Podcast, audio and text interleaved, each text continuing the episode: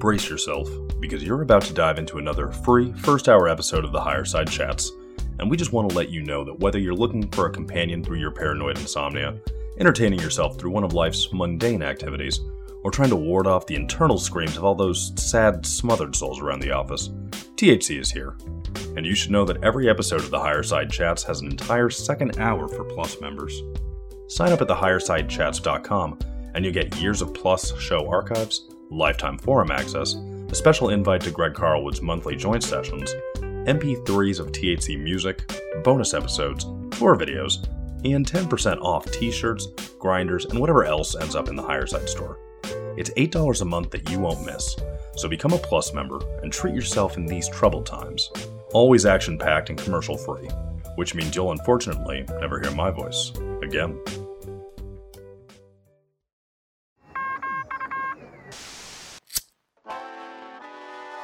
In the 1930s, President Franklin Delano Roosevelt addressed the nation through a series of radio broadcasts known as the Fireside Chats. His aim was to reassure the common man that our society would recover from its troubled times. Well, we're far from 1930, and I deal with a different kind of fire. For a new era of worldly frustration, we offer a fresh conversation. I'm Greg Carlwood, and these are the Higher Side Chats. What a world, Higher Side Chatters. From sunny San Diego, I'm Greg Carlwood, and something tells me reality is a lot weirder than the monotonous jobs, freeway traffic, and mind numbing entertainment we're served up most days. And if you look deeper into your cities and towns, it seems that the statues, monuments, and park layouts often provide the evidence that someone seems to know a little something about energy, intention, and symbolism. And as surprising as it is to me that the planning of such esoteric layouts still exists in our current shallow society and hasn't been lost to an age of deeper minds, it's just as curious that ancient stone circles, henges, and megaliths in some places seem to speak to a similar knowledge of harnessing energies, magnetic anomalies, and an intimate knowledge of ley lines. Whether some of these portal places and energy vortexes are natural, only being marked by man, or if they're created or at least amplified by the structures built in certain places, is still a bit fuzzy, but when you examine stories of unexplainable disappearances of people, planes, and ships, cryptid sightings, UFO encounters, and ceremonious ritual, one of these hotspots is most likely nearby. Well, today's guest, Chad Stuemke, knows these things all too well as he's been investigating urban portals, energy anomalies, and sacred landscapes for several years, mainly in his local area of Michigan and the Great Lakes. He's the author of books like Mystical Mitten, Michigan's Stargates, Temples, and Sacred Mounds of Transformation, The Culmination, A Catalyst for Change, and most recently, Stargate Detroit, Transcending the Gateways to Freedom. You can find his work at chadstuemke.com, and I'm sure this is going to be a good time. The Herbal Portal Place Plotter, Sacred Landscape Locator, and Marker of Modern Mystical Cities. Chad, my man, welcome to the higher side.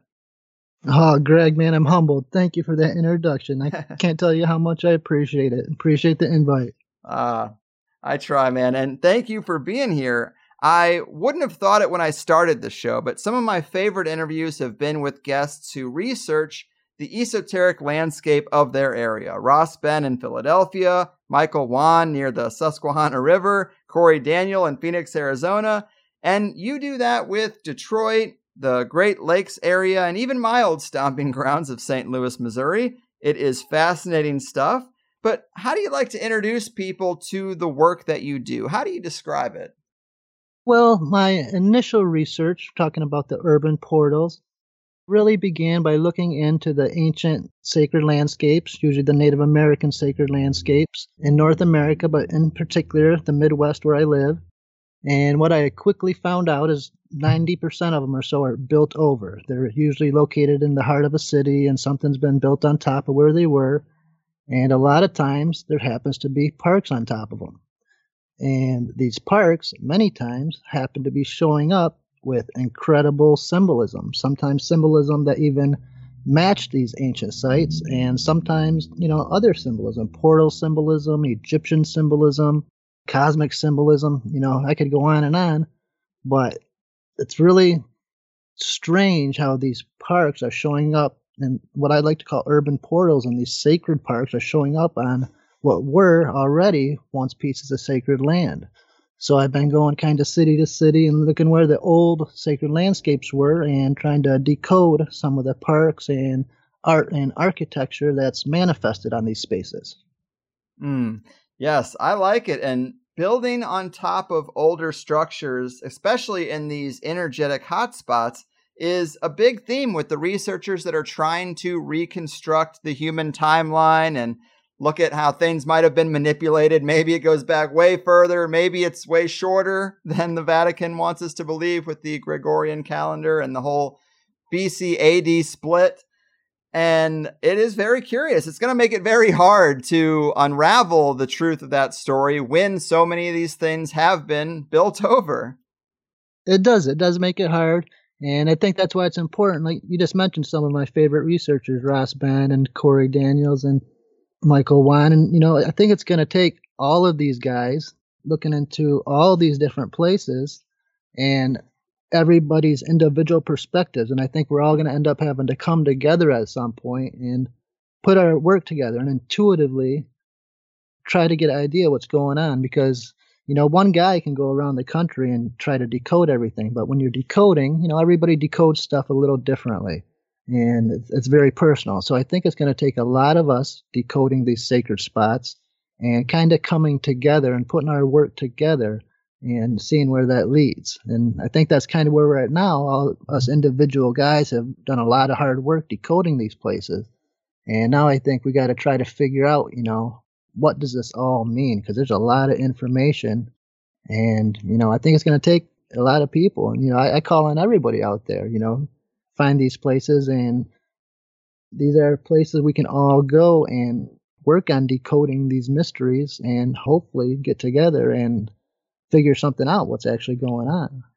Well, cheers to that. And that's a great sales pitch for esotericamerica.com with a researcher in every state taking care of their page.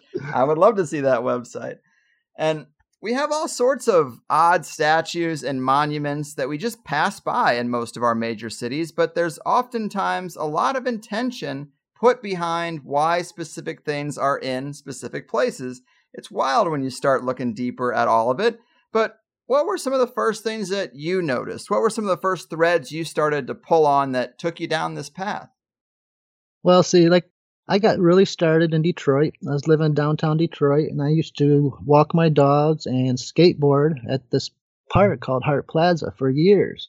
And honestly, I never recognized any of the symbolism. At one point, when I turned 30, I had a couple UFO experiences. Mm. That's when I got into the ancient mound sites. And I realized that this park I used to always go to or still went to was built over top of what was an ancient mound site. So one day I actually, you know, I was sitting there and I decided to go walk around the park and start reading some of the signs on the sculptures. I mean, I was walking around, I'll be honest, walking around smoking a joint, reading the signs, and stuff just started coming to me. And that was the beginning, you know. One monument was the Transcending Gateway, another monument was a Horse and Sun monument that said it was the engine of water at the gateway to a great city, calling Hart Plaza a gateway. And, you know, in a matter of a week, I had found so much symbolism in this one plaza that I had never recognized after years of going there. And it just took me to take the time and, you know, open my eyes and do a little bit of research. And this park took on a whole new life that I had never witnessed before that. That's a great summary. In your book, Stargate Detroit, you write a little bit about the history of the city and how it got the unfortunate name Murder City for a while. And then they tried to revitalize the city in the 70s by building this big complex called the Renaissance Center and a bunch of new parts that you call the hub of symbolism, this Hart Plaza you're talking about, which you say was built to be aligned and correlated to the Giza pyramids as well as the stars what more can be said about that and at least these attempts to change the energy of Detroit at the time? Yeah, well, the artist who came and built this plaza in 1974 is a Japanese American artist, Isamu Noguchi.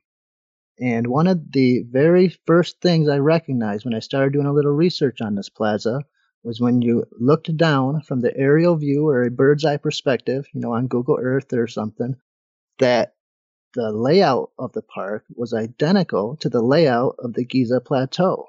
Several of the main monuments, the amphitheater, the horse and sun fountain, and a pyramid, all aligned and were correlated exactly like the pyramids in Giza. And there was even a pathway, just like the pathway leading to the Sphinx, only this pathway led to a giant obelisk. So, you know, it almost seemed too good to be true. So I started doing some research on the artist, and sure enough, he had just returned from Egypt. He had been in Egypt for a year or so on a sojourn, as he called it, and he was super interested in the relationship the Egyptians had with their pyramids. And when he came back to America, the very first opportunity he had to build a park, he built Hart Plaza. And coincidentally or not, it happens to be correlated just like the Giza pyramids. Now, I always like to point out this is 1974. So Robert Bauval's Orion correlation was never heard of. This was, you know, 20 years before anybody heard of aligning pyramids to the stars. So I always point out, did Noguchi get this information when he was on his sojourn, or did he come here after being on his sojourn and come to this special location and get a possible subconscious download of this information? And, you know, I know that sounds out there, Greg, but I only bring that up because of a previous art project he proposed to do back in 1947.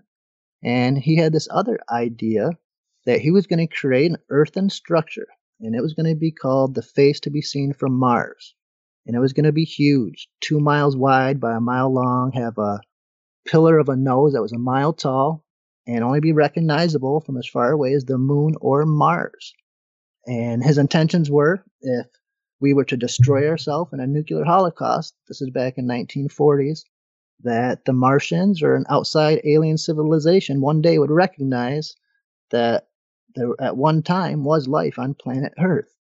You know, and a pretty crazy idea, of course. It's 1947, but then 30 years later, we all know NASA sends back images that appear to have a face on Mars. And, you know, I tell you what, when you put these two images of Noguchi's vision of a face to be seen from Mars next to what may be a face on Mars, I mean, symbolically, they're almost identical.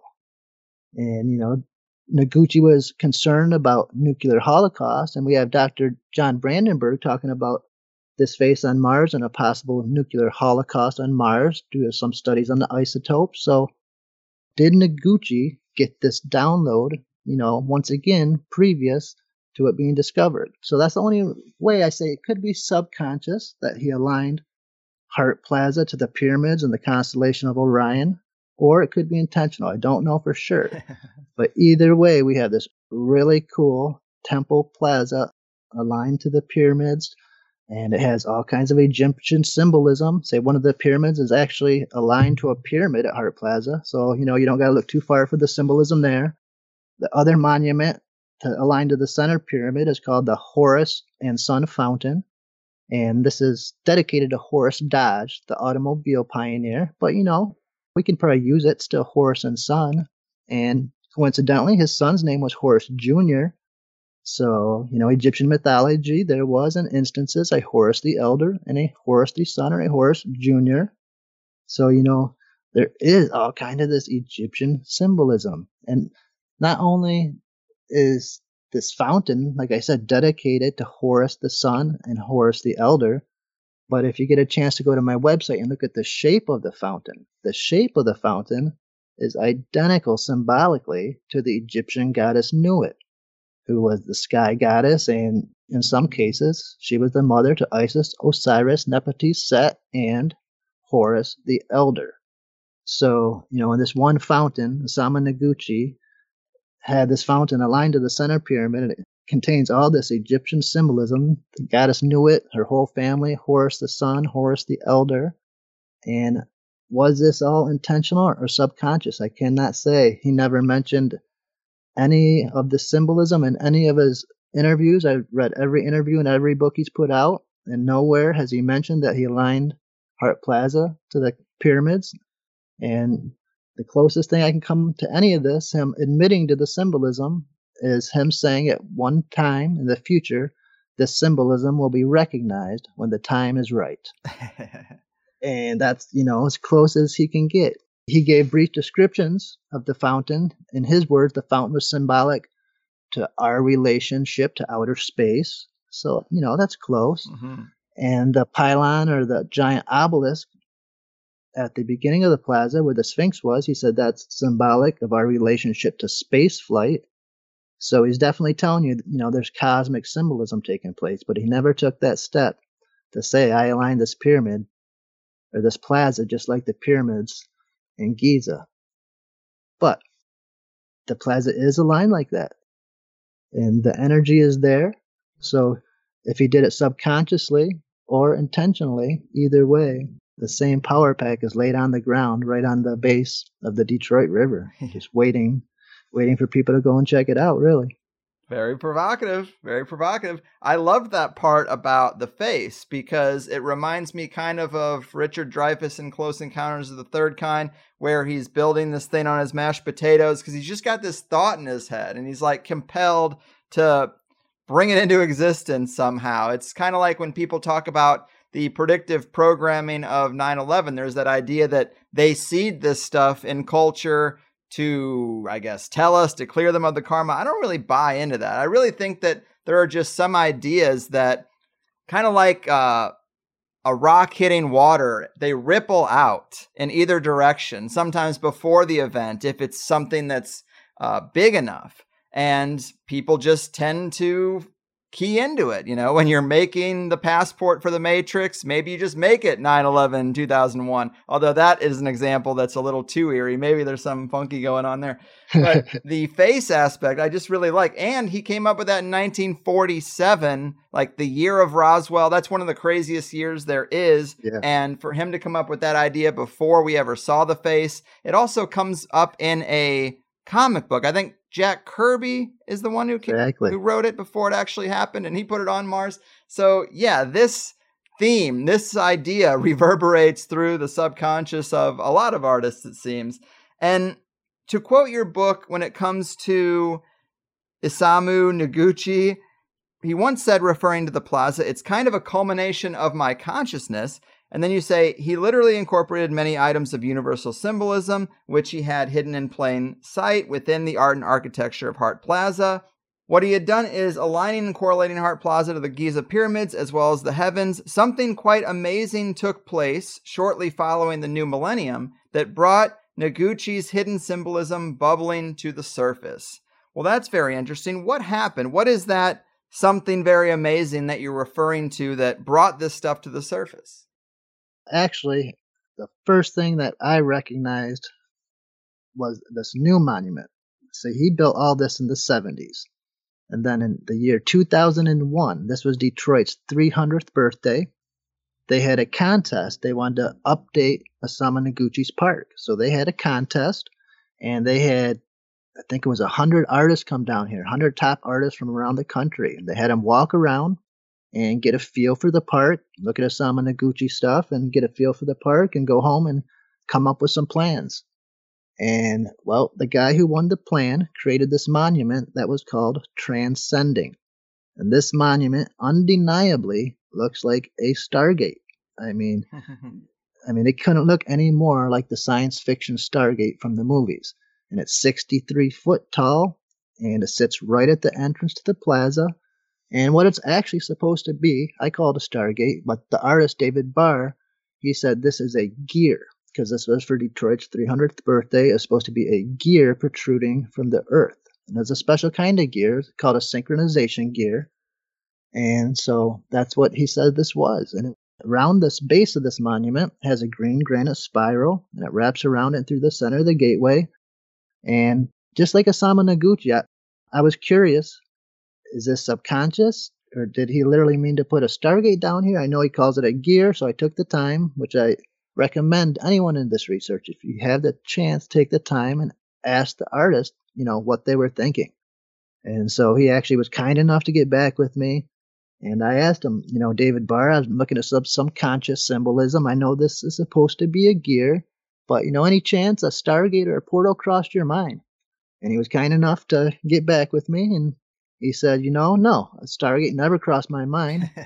but that being said, the green granite spiral that wraps around and through the center of the gateway, that allows the visitor to leave the grid of the city for the sphere of space.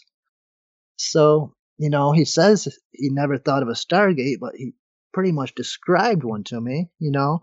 I'm I'm talking about consciousness stargates. You know, I'm not trying to say this is a literal stargate where you're going to go through it and end up on the other side of the country. I, I'm talking about these are what I believe to be consciousness stargates where information may be able to come and go.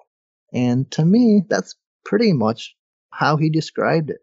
So it was this giant transcending stargate that sits, you know, right at the entrance to the plaza that really made me look around, you know, and say, there's definitely something going on here. And that's when I started reading the signs and everything just kind of fell together, so to speak. And when they were having the contest for this new monument, they were updating the whole riverfront Detroit, and the whole project was actually entitled the Gateway Vision. So, I mean, right from the get go, even the title of the project was called the Gateway Vision, and then they erected this giant transcending gateway. And that's at the front of the plaza. On the back of the plaza, they put a brand new installation. It was called the Gateway to Freedom. And that was a monument for the slaves. This was the last stop on the Underground Railroad before they would cross over into Canada. But, you know, the gateway symbolism at that point was just everywhere. They even, you know, the Horse and Sun Fountain, they even gave that a new plaque, and the new plaque said this is an engine of water at the gateway to a great city. They made it clear, you know, that this was a gateway vision. And, you know, all it really took to come up with all this information is really seeing what the artist had to say and reading the signs. So that, that's what I recommend anybody interested in getting out there and doing this. Just read the signs, follow your intuition, and synchronicities will be everywhere, I'm telling you and if you can, you know, try to find out what the artist had to say, and you'll be really surprised about the information you're able to pull out. Yeah, definitely. This stuff is everywhere, and I always kind of try to unpack what the mechanisms are that they're playing with. Maybe it is as simple as the same way when you hear the right song, it can totally flip your negative mood into a positive. Maybe these monument builders are trying to just put things in public spaces that facilitate positive energy and motivate more people to be in a good mood if it is some kind of altruistic thing. But when I'm trying to understand how important and potent this stuff is, I find it interesting that in Detroit's case, it has had one of the hardest falls of any American city in recent memory. If these structures and incorporated symbols have an energetic effect that is important, what can account for such a string of bad luck for Detroit around 2008 and the years after? Obviously, we know it was car industry related, but it makes me wonder did they do something to affect the energy or move some key structure or something like that, disrupt the flow of the uh, energetic river, so to speak? It makes you wonder. It does make you wonder, and I don't know if any key structures have been moved, so to speak, but as much as I like to describe it as almost a pulse. Detroit, ever since its inception back in the 1700s, has went through huge swings, huge ups, and huge downs. I mean, at one time, Detroit was considered the Paris of the West. It was one of the richest and most fluent cities and progressive cities in the world. And then it was the murder city. I mean, it took the biggest downfall you could imagine. Mm-hmm and all that energy was pretty much just sucked out of Detroit. And then in the 90s, that energy was all brought back. They called it the Renaissance City.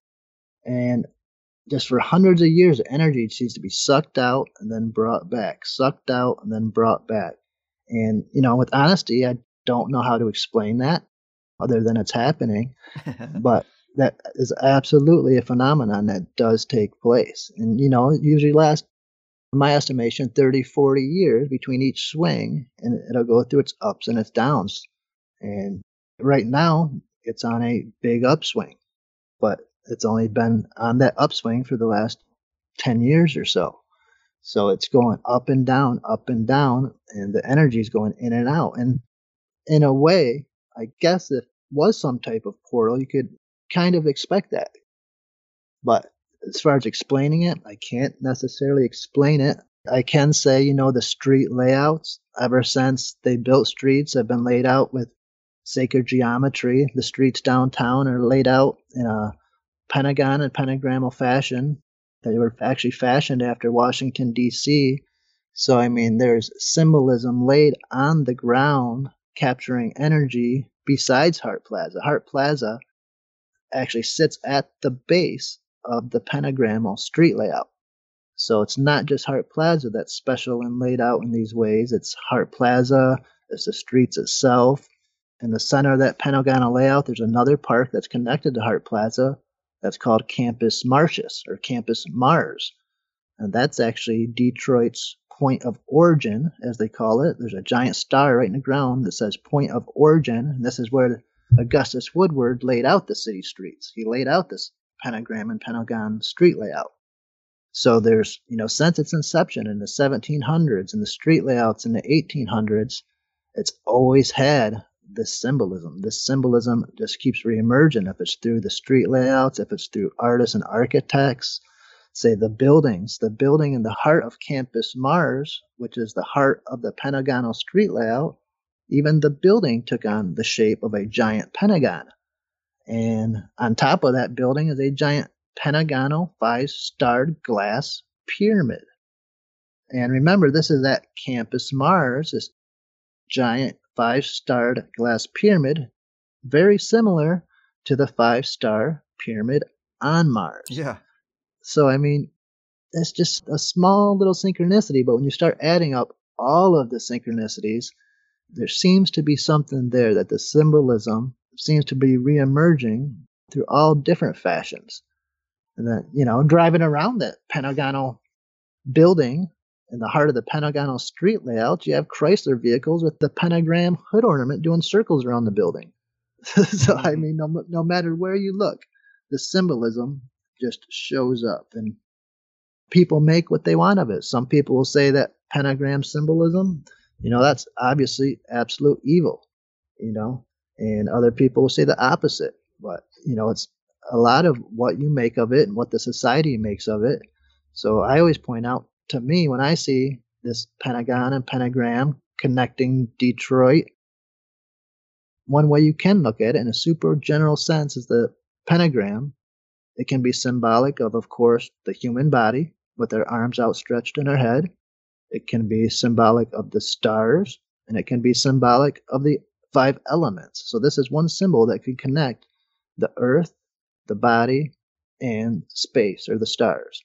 So to have this symbol everywhere around the city, I feel like these realms, however you want to look at it, you can look at the underworld, the upper world, and our realm, but they're all being connected in some strange fashion. And it seems like information may be flowing back and forth through these realms. And I honestly don't know where it's coming from. And that's one thing I always make clear. You know, all this information I don't have an answer for where it's coming from. but it's coming from somewhere. You know, a lot of these places are on ancient mounds. So could it be the deceased? Or, you know, a lot of these mounds had giant bones incorporated. Could it be the deceased giants? Or, you know, a lot of the symbolism is straight up cosmic symbolism. So could it be coming from above or both? You know, I try to be honest. I don't exactly know where it's coming from or how the symbolism keeps emerging, but it does. Yes, very interesting stuff. And pentagrams definitely contribute to the flow of energy between realms. I mean, just ask anyone who's dabbled in the occult. And when it comes to these symbols, I tend to think of them as neutral but powerful. And it just happens to be that powerful people with nefarious intention and the insight to know about these symbols are the ones who use them. So when we see 666 or 33s or pentagrams, I don't think the symbols themselves are bad. It's just that only people who are the ones extracting wealth and power from everyone are the ones who use the symbols. So we associate them with nefarious intention. But that's just, I guess, uh, the way I process it. I guess everyone's a little different, but this is kind of a tangent, but I looked at some of Noguchi's other notable works, and they are things like the Japanese garden at the UNESCO headquarters in Paris, the landscape for the rare book and manuscript library at Yale, a museum in Jerusalem, something called the Landscape of the Cloud at 666 Fifth Avenue in New York, and another thing called Studies for the Sun at the Governor Nelson Rockefeller Empire State Plaza Art House. Mm. I mean, that's quite a resume. This guy gets around, and it seems like people in the big club, uh, they know who he is. He does get around, and he really didn't start getting around as much until after creating Hart Plaza.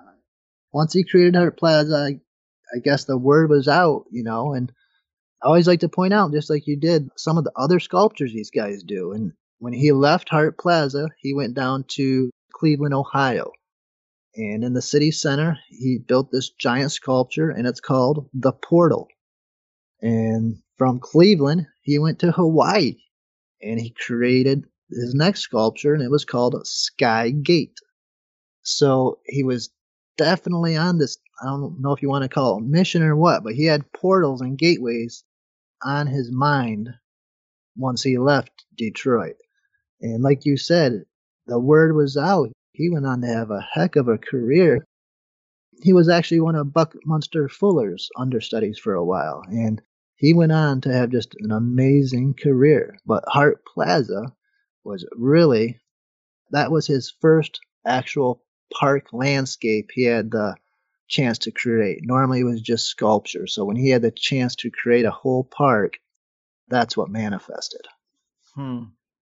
Yeah, maybe it was that trip to Egypt, or maybe there's some mystic school in Japan teaching this stuff because I went down a rabbit hole of another Japanese designer and architect, Minoru Yamasaki, who died in the 60s, but I know of him because a dark spot in St. Louis history is the Pruitt-Igoe building projects. It's where the term the projects actually came from and it was sold to poor black families in St. Louis as this new innovation and the quote unquote place to be. But once people moved in, it all started falling apart almost by design. Cheap, probably toxic building materials were used. It's also the set of buildings that the military attached these chemical sprayers on in the neighborhood. That was a whole nother scandal. They eventually demolished it after only a few years. There's documentaries about it you can see. But this guy also had a hell of a resume. He designed the IBM building in Seattle, the Federal Reserve Bank of Richmond, and the Twin Towers in New York City, which some say had sacrificial symbolism carved right into the building. So, not really related, but just another interesting, well connected Japanese architect. Oh, Greg, you don't know how related it is. Okay, so ready for this. So if you go to my website, anybody, you look at the pictures of the transcending gateway, the giant gateway that looks like a stargate. When you look through it, you'll see a giant white building. That white building that looks identical to the trade centers was created by Yamasaki. He created that one first to make sure the architecture design would work on the trade centers. So you look through the transcending gateway right at his first design, what he would later use to create the trade centers. Wow, wow. Stumbled into that one. I like it. and uh, I also saw the interesting synchronicity when I was getting ready for this that Yamasaki died in Detroit, which is the uh, crux of, of your area that you're talking about. So, Oh, wow. Another weird synchronicity.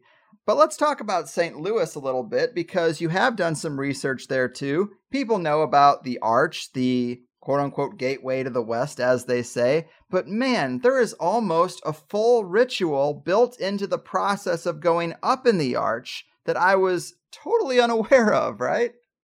There is. And I like to be upfront because it's been five years or so since I've been there, and I know they did some renovations. So some of this may or may not have changed inside the arch. I can't say for sure. But yeah, the arch itself, you know, it's more than just a giant arch. The first thing I noticed when I pulled into town the first time, because it was after dark and it glistens and all the city lights, and it, to me, looked like a giant rainbow. And that's kind of goofy to say, but it did look like a giant rainbow. And I, over the years, been researching what's called the Rainbow Bridge, which in mythology is a gateway between realms. Yeah. So, you know, I, I, like to think that in my head when I've seen it, but that's not enough to go out and talk about the Gateway Arch being a rainbow bridge. But the first thing you see, though, when you go into the Gateway Arch, they take you into the basement. Hmm. And there is just a giant mural, a brick mural. It's 45 foot long, I believe. And the artist's name was Jay Tetzer. And it's called the Builder's Mural. And on this mural is all the monuments that have been created for the nation the Statue of Liberty and Mount Rushmore and the Gateway Arch. But there's one that wasn't created by any architects. That happens to be Utah's Rainbow Bridge. So, you know, right away it's like, okay, maybe there is some Rainbow Bridge symbolism here besides, you know, just glittering in the city lights. So, you know, you get to go up to the top of this Rainbow Bridge, so to speak, and you're waiting in line. At least when I went there, I was waiting in line and they had it was called the Mark Twain exhibit, and it was this giant scale, and the kids in line would be weighing themselves on the scale against each other, and I was surprised because whoever was lighter thought they got to go next in line, and what I was thinking is like, wow, that's weird. You know, as a kid, I thought whoever was bigger or heavier was going to go next, and I watched two or three sets of kids, and whoever was lighter hopped off, and they got to go next. And it took me a while to figure this out, but this is very similar to the Egyptian weighing of the heart ceremony, where they would weigh the heart against the feather on the scales of Ma'at, and if your heart was lighter than the feather, you're allowed to pass into the next realm. So I was like, okay, you know, that's kind of cool. So whoever was lighter than the feather lighter than the other kid would get to go next, and you get in these little yellow pods the best way I can describe is it looks like a little yellow sun, and it has a white door that opens, and you climb into this little yellow sun. So, symbolically speaking, you know, I'm thinking to myself standing in line, I'm watching this kid who just weighed himself on a symbolic scale like an Egyptian, and he got into this sun with a door. So, in my head, I'm thinking sun door, or you can, you know, symbolically star gate, sun door, star gate. And the sun door takes you to the top of the what I at that point was kind of perceiving as a rainbow bridge. So you get up top and if you you look out one way and you look down and there's a brand new park called City Garden Park and there's all kinds of more symbolism down there. And you can look out the other direction and you look down at one of the most ancient landscapes in North America, Cahokia Mounds. So this is a super amazing you know, just you're up top here and you're looking at the past out of one window and you're looking at the future out of the other window. And you're on top of this rainbow bridge. It's amazing. Now, when you go down, you think the experience is just about over. They make sure they put the gift shop where you're leaving, so you go in the gift shop. So you got two things left. You got the gift shop and this one more incredible sculpture. And it's Thomas Jefferson. Of course, this is the Jefferson National Expansion. So there's Thomas Jefferson, this big bronze statue, and he's standing in these concentric rings. And he's surrounded by a red velvet rope. And, you know, I knew exactly what I was thinking when I see a sculpture standing in these concentric rings, considering all my research I've done. But, you know, I don't want to speculate, so I went in the gift shop and I got the Gateway Arch gift book and found the sculpture and what the artist had to say. And he said something along the lines of Thomas Jefferson. He's standing in these concentric rings in a space time continuum underneath the Gateway Arch. You know? Hmm. So, like I said, I'd love to just find out what the artists say, and sometimes it's better than something you could have made up yourself. I mean, the artist said, I created a Thomas Jefferson sculpture. He's standing in the space time continuum, you know, in the underworld of what now is perceived as a rainbow bridge or a gateway between realms symbolically, you know, and who knew there was a sculpture of Thomas Jefferson in a space-time continuum? I had no clue when I walked in there. So it's fun to be able to share that with people. So when they go to these places, you know, if you go to these places one week and you go the next week and you have this new information, you'll see these places in an entirely different light. You know, and, and that's I think part of it is being able to go to some of these places in your own town, and when you start looking at them in a new way, they take on a whole new light of their own. Yes, absolutely. That is a great breakdown. And I had been in the arch many, many times. I don't know how many people actually have, but for me, it was all kinds of field trips, you know, growing up there. And I obviously never looked at it that way then. But when you actually look at the imagery that you are analyzing, it's pretty clear, especially that sun part and the scales. But then when you get to the top, you get out of the elevator and you look at the city through these windows. And you refer to them as windows of opportunity. I don't know if that's your term or theirs, but they measure 7 by 72 inches, and 72 is an important number. Graham Hancock calls it the processional code number. Maybe this ties into Cahokia Mounds and the Woodhenge there, but tell us about 72 and the importance there. Yeah, like you said, 72 ties into the processional equinox, and back at Cahokia Mound, like I said, it's just seven miles away. The number 72 is found all over the place. One of the most sacred mounds there, the mound where the leader was buried, was Mound 72. And in Mound 72, besides the leader, the Birdman, there was 272 burials. So, you know, there's 72 forwards and backwards, 272. And just outside the mound complex, there's a giant, it's called a woodhenge. And it's, you know, similar to a Stonehenge, except for it's a woodhenge made out of cedar posts. And initially, see, the archaeologists figured out this woodhenge had been rebuilt several times. Its uh, first incarnation only had 12 posts, and then I think it had like 15 posts, and then 60 posts. But the final woodhenge had 72 posts. And according to archaeologists, it's a mystery. Why 72 posts? They have no clue, but like you said, Greg, I, surely they were familiar with the procession of the equinox. So it was kind of surprising after seeing all that 72 symbolism at Cahokia Mound when you go to the top of the Gateway Arch and you happen to be looking out it and you find out the window that you're looking out of takes on the same measurements. You know, it's just one of those synchronicities. Yeah, I like that a lot. And when I was listening to your presentation on the arch, it is a little hard to hear, as you know, yes. but you talk about that giant mural at the base of the arch, and it does have the Statue of Liberty on it. And you note an 11 sided stars at the base of the Statue of Liberty. And you talk about the significance of this symbolism with the rainbow bridge between the earthly and heavenly realms that the arch symbolizes. And you mention a Mithras connection at one point, and we know the elite love their veneration of Mithras, but I couldn't really make it out. Do you remember what that was about? Yeah, pretty much. I was just showing some of the artistic depictions. One of the main depictions, there's not a whole lot of different ones in Mithras, but one of the main ones you see will be Mithras on the back of the bull underneath. It looks exactly like Utah's Rainbow Bridge underneath this arch. So, Mithras I just show a couple comparisons how they're showing Mithras and Lady Liberty in similar situations in quite a few different depictions. And that's pretty much as deep as I got with it. I was just showing how the depictions were very similar, although they were, you know, totally opposite cultures and should have nothing to do with each other. You know, the symbolism is still identical. Yes, I knew it was brief, but I can't let yeah. any reference to Mithras get past me without at least bringing it up, you know. But I wanted to make sure we got in some of that stuff about the arch because my mind was really blown on it. I mean, some of it you have to see to realize how intentional the symbolism is, but it's pretty wild. Yeah. And you often talk about how these places that contain this stuff are natural energy spots on top of what's been built there. It's probably why humans are attracted to them over and over again, whether it's the mound builders or the settlers of STL.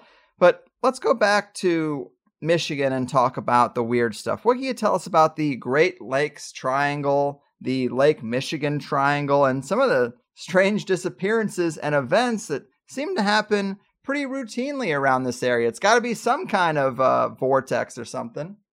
Yes, it, I've been living in this area for my whole life, and as I've been doing this other research on portals and stuff, it's mainly been in the cities, but in the background, and on the news, I'm always hearing these stories of missing people, of boats missing, of planes. Sometimes they're not always missing, sometimes they just go down in very unusual circumstances. And these stories have always been super interesting to me. And it wasn't really until the last five or six years where I've been studying here in Michigan, a lot of stone circles have been popping up underwater. As they're looking for shipwrecks, they're discovering these ancient stone circles. So I started to make the connection that a lot of these unusual happenings just happen to be happening around some of these underwater stone circles. And I try not to speculate if the stone circles have anything to do with it or not, but that's what really brought me into this area. Is studying these underwater stone circles and realized that there are just, you know, enormous and unusual circumstances around ships and planes and people and UFOs and cryptozoology. You know, it's like a lot of different phenomenon take place in the same areas. So the Great Lakes Triangle. Now, this is a triangle. This is a large triangle that encompasses all of the Great Lakes. And within this triangle, more disappearances have taken place per square mile by far than the Bermuda Triangle. Now, within the Great Lakes Triangle, there are several other triangles where the unusual experiences become even more focused. In particular, in the southern end of Lake Michigan is the Lake Michigan Triangle, and there are just hundreds and hundreds of ship disappearances and plane vanishings and unusual failures of equipment. And then in the eastern end of Lake Ontario, there's another triangle they call the Marysburgh Vortex Triangle. And same scenario ships and planes go missing, people. And right in the heart of this triangle, there is a documented meteor impact. And there are magnetic anomalies on all the navigational charts. You know, says it right on there magnetic anomalies avoid this area. So I've been really focusing in on some of the stories in these different regions. And like I said, there's everything from planes to boats to people missing to UFOs to cryptozoology. so, you know, maybe start with a quick person story because this is somewhat well known, but it's one of the most unusual stories that I find. Mm-hmm. And it's his name was Stephen Kubacki. And so this is back in 1978. And this is in the southern area of southern Lake Michigan. I'm talking about the Lake Michigan Triangle. And Stephen Kubacki was one week away from graduating college from Hope College. And he was an adventurer, so that day he was going to go out by himself on a little cross country ski trip. So he's done this trip before. His parents knew where he was going, and he took his equipment. He went out to the shores of Lake Michigan, had a nice fresh snow, and took off on a little ski trip. Well, he never returned home that night. So his parents knew right where he should have been. So, you know, immediately they started a search, and it took, I think it was two days before they actually found his skis. They found his skis and his ski boots as they had stepped out of his skis, and then some footprints leading out onto the ice. Well, the footprints abruptly ended. So they weren't sure what to make of it. You know, they kept searching for a while, but eventually they had to tell his parents, you know, Stephen, he must have fallen through the ice, you know, and it had to freeze back over. And, you know, that's really the only possibility. So, you know, his parents moved on, and the college actually granted him a degree. He was only a week away. And that was somewhat the end of the story. Until 14 months later, Stephen awakens in a field 700 miles almost directly east in Pittsfield, Massachusetts. and supposedly, you know, he wakes up and he says he has fresh, clean clothes on. He has a brand new pair of running shoes on. There's a backpack sitting next to him and it's full of maps. And he said he had a Wisconsin marathon running t shirt on. So he, I guess he hikes down into town and he goes to a payphone and he actually sees a newspaper, and that's the first time he supposedly realizes that it's 14 months later. So he calls his sister, and his sister, you know, of course, surprised to hear from him, but she's like, you know, Dad moved out that way since you've been gone, and he's only 50 miles away. So Stephen hitchhiked to his dad's house, and, you know, imagine the surprise when Stephen's dad opens the door, and there he is.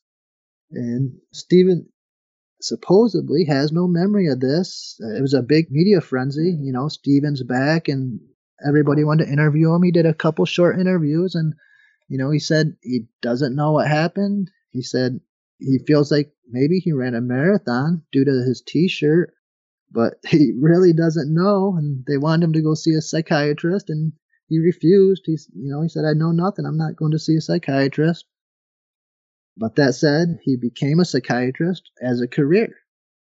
So wow. you know did he ever figure out what happened? I don't know. I'm not sure. He's never he's still around. He hasn't talked about it. He's a psychiatrist. I believe he's living out in seattle. You know, he's a big outdoors guy. You can go on Facebook and see some of his pictures climbing mountains and stuff, but he doesn't want to talk about it. And if that really happened, I, am not so sure I'd want to talk about it either. Right. He did write a curious book, though, didn't he? He wrote a couple books, and see, the last one he wrote was called God, Man, and Existence, I believe it was, and I tried to read part of it and it was a tough read, man. I was it was a little much for me. I expected to go in there and read it and pull out a bunch of information and I got through maybe the first chapter and I was having trouble comprehending what this guy was talking about. It was over my head. He would write a paragraph and then back up the paragraph with mathematical equations and I just couldn't follow, mm. you know. I love it. It sounds like someone who had some kind of download experience. But I also wanted to try to fit one more into this first hour because it's quite similar. But there was a weird disappearance of a fire chief in Toronto that also seemed to involve skiing. But when it comes to these weird disappearances, especially someone who's been picked up and put somewhere else, I kind of look at their profession. And a fire chief I mean, kind of knows his way around the wilderness, you would think, but this is pretty mind blowing. Tell us about this guy. Yeah, like you said, man, the people this happens to, that that's a big part of it. It'd be one thing if, you know, if somebody you couldn't have a lot of confidence in, but Stephen Kubak, you know, he was a supposedly a really respected college student. And this guy we're talking about, David Philippitz, he was a chief firefighter in Toronto. And him and a couple of his fireman buddies decided to take a little ski trip to New York. And, well, the last trip down the hill, they all went to the cars, you know, skied straight to the cars. And David decided, you know, I, I should take a couple more pictures. I didn't take enough pictures to show my wife I was here. So he's going to take this one quick run, take some pictures from the top, and meet his buddies back down by the car. Well, David never returned. They seen him go up. They watched him go up the chairlifts, and he just never came back down. So, you know, first they started looking for him and they couldn't find him. So then they got the ski patrol looking. and Ski patrol couldn't find him. So, you know, then they got the cops. And after a day or two, shoot, all his friends from Toronto came in, his firefighter buddies, his wife, everybody's combing the hill looking for David. And eventually, I think it was four or five days later, his wife gets a call while she's at the mountain looking for him. And it's David. He's like, I'm at an airport. I don't know where I am, you know, and she's like, well, look at a sign. So he looks at a sign. He's, he's in Sacramento airport. So she tells him, you know, well, get some help, get the police or somebody. So he gets the police and people show up at the airport and David's standing there in his full ski outfit. He's still got his ski helmet on. He's still got his ski goggles on top of his helmet. He has no clue. And they checked the flight records. He didn't fly in. They tried to find, you know, anyone picked him up hitchhiking. They couldn't find any threads that way. So, you know, once again, just kind of was here one moment, was across the country another moment, no memory. God. And, you, you know, I, I'm honest, I don't know what to make of it. Some people go straight to the strictly paranormal. You know, did they step through a vortex here and end up there? Or you can go completely opposite they just had some kind of conscious breakdown and don't remember anything. And with all honesty, I don't know what's happening, but people are ending up other parts of the country and having no memory of it, but in all intents aspects, still being healthy and fine. Besides not having memory, they're still healthy. Yeah. Like, you know, Stephen Kubacki's 14 months later and he wakes up with clean clothes and healthy. Like they had to be somewhere for 14 months, Mm-hmm. but I don't know where. Amazing. Amazing. Yeah, I guess they met the runners of this human energy farm and escaped the slaughterhouse. But I do find this stuff really fascinating. Of course, the Great Lakes Triangle area has thousands of shipwrecks, thousands of planes that have gone missing. And those are interesting because a plane going missing, obviously, it's very large, but it doesn't seem as unbelievable to me for some reason as these people who just completely disappear and then reappear somewhere else and have no memory of the events, or at least they don't want to talk about what happened because maybe it was way too weird to even explain. That's my hope. I hope one of these people, you know, write me, let me know. I'm sympathetic to your cause. I want to know what happened if you have any insight. But I've heard you talk about a flux transfer event, and I don't know if this relates at all to possibly what happens to these people, but it is an interesting possibility and it does seem to be real. Can you explain what that is? Yeah, absolutely. Well, it's definitely real.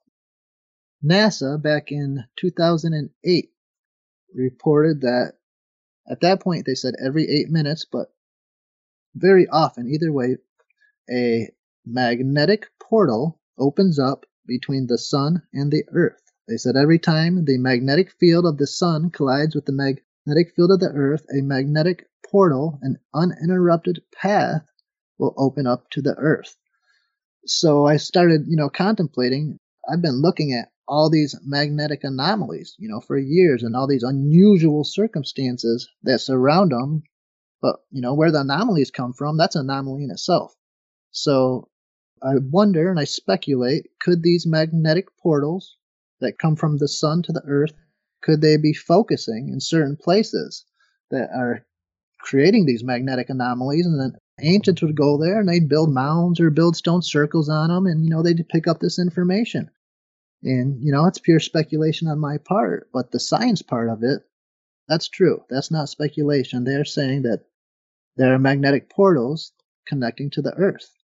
And if you want to take it out even a little deeper in space they're now saying also that the center of every galaxy our milky way galaxy we have a black hole and they're saying these black holes may actually have wormholes connecting to neighboring stars. So, if that's the case, now we're talking about a possible transportation from a black hole, or say the center of our galaxy or any galaxy, to a neighboring star, say our sun, which in turn is creating magnetic portals, creating uninterrupted paths to our Earth, and possibly, as I speculate, creating magnetic anomalies on the Earth where ancients and now us were going and creating stone circles and mounds and art and architecture and you know talking about we're having these crazy experiences Yeah. well you know it's just speculation but could it be coming from that deep Well, I think it possibly could. We have these hot spots, which are oftentimes around some sort of solar or celestial markers, like the wood henge of Cahokia or that underwater henge at the bottom of Lake Michigan. And I start to think that the ancients could have possibly had some sort of solar clock to map out when these portals might open. I mean, it matches a lot of their mythology and the stuff they seem to be preoccupied with.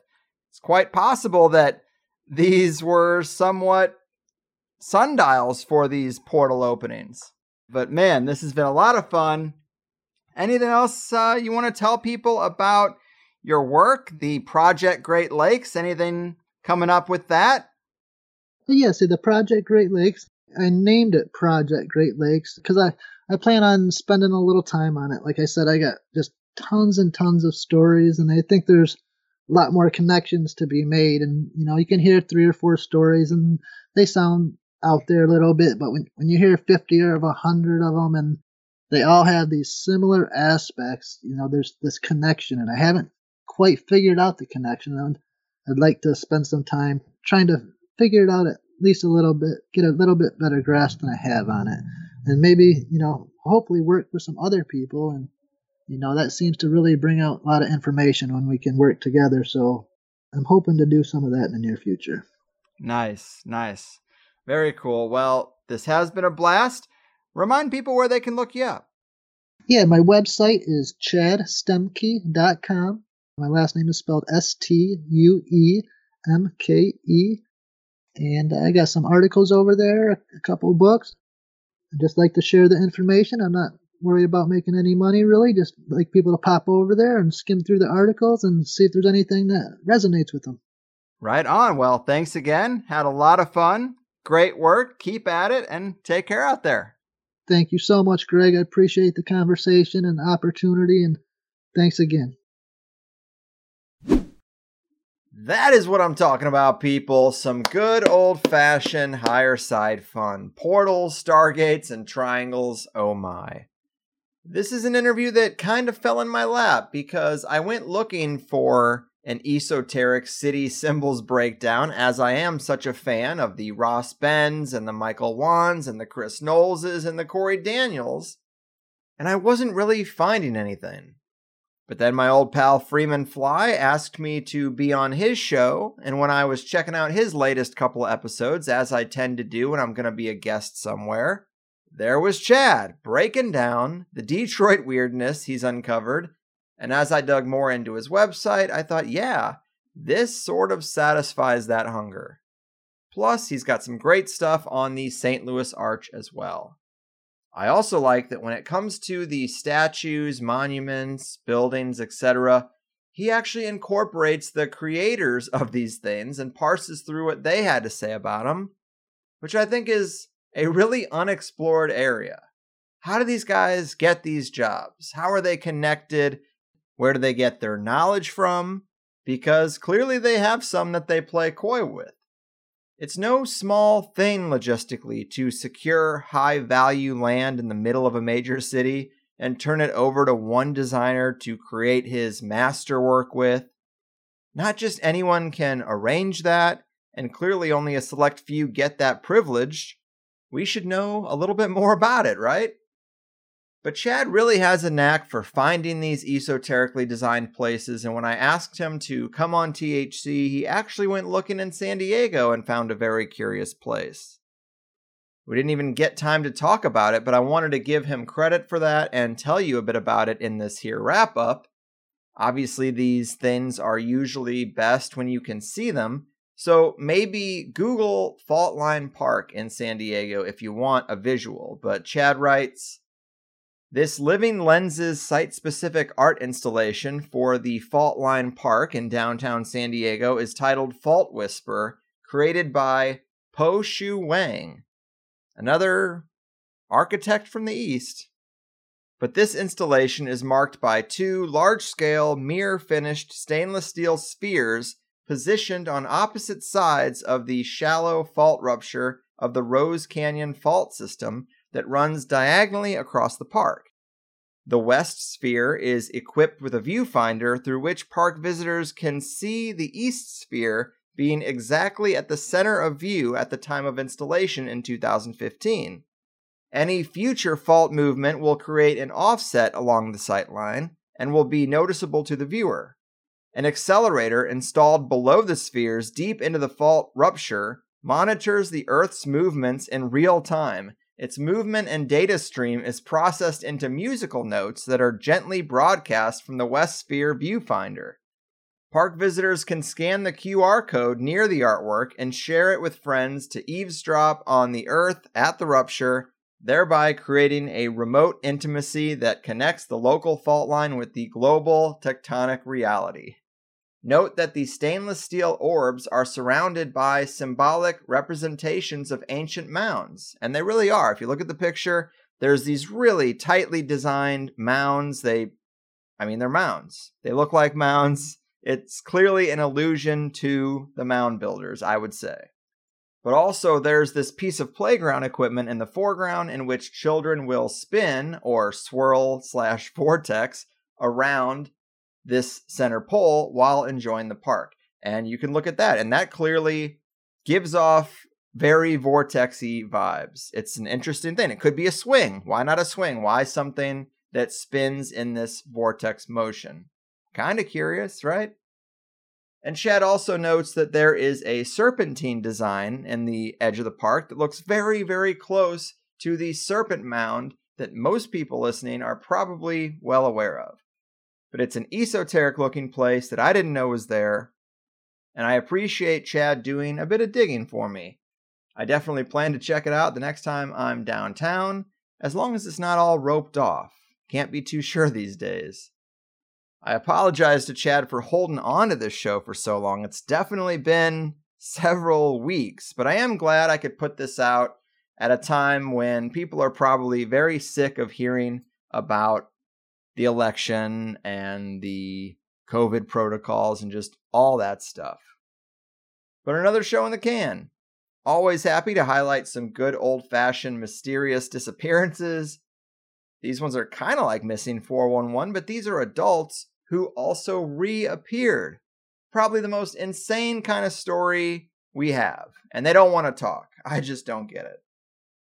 But if you like the first hour today, you know we got more good stuff in the second hour, as always. Today, some of that stuff included summoning spiritual teachers from the other side, the US and Canada's Project Magnet, the Lake Superior underwater anomaly, the Michigan relics, curious statements from famous people about Detroit. What was Bowie talking about? You know, I'm curious.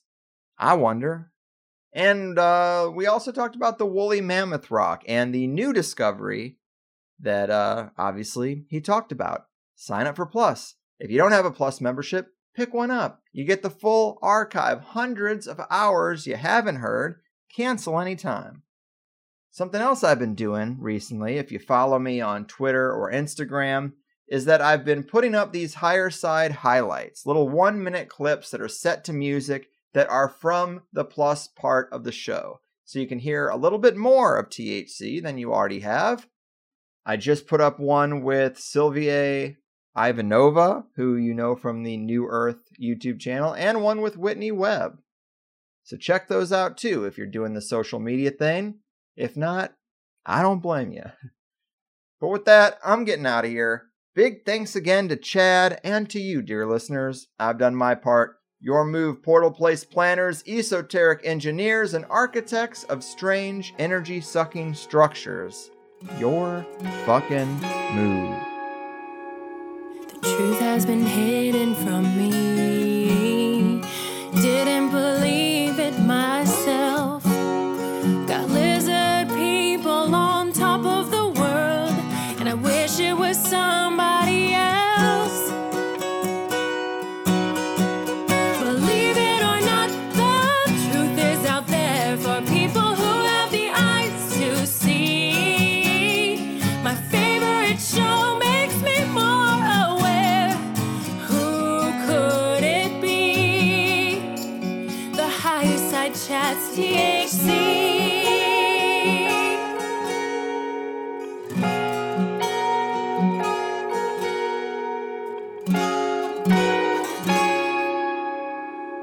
Just watch the TV and obey.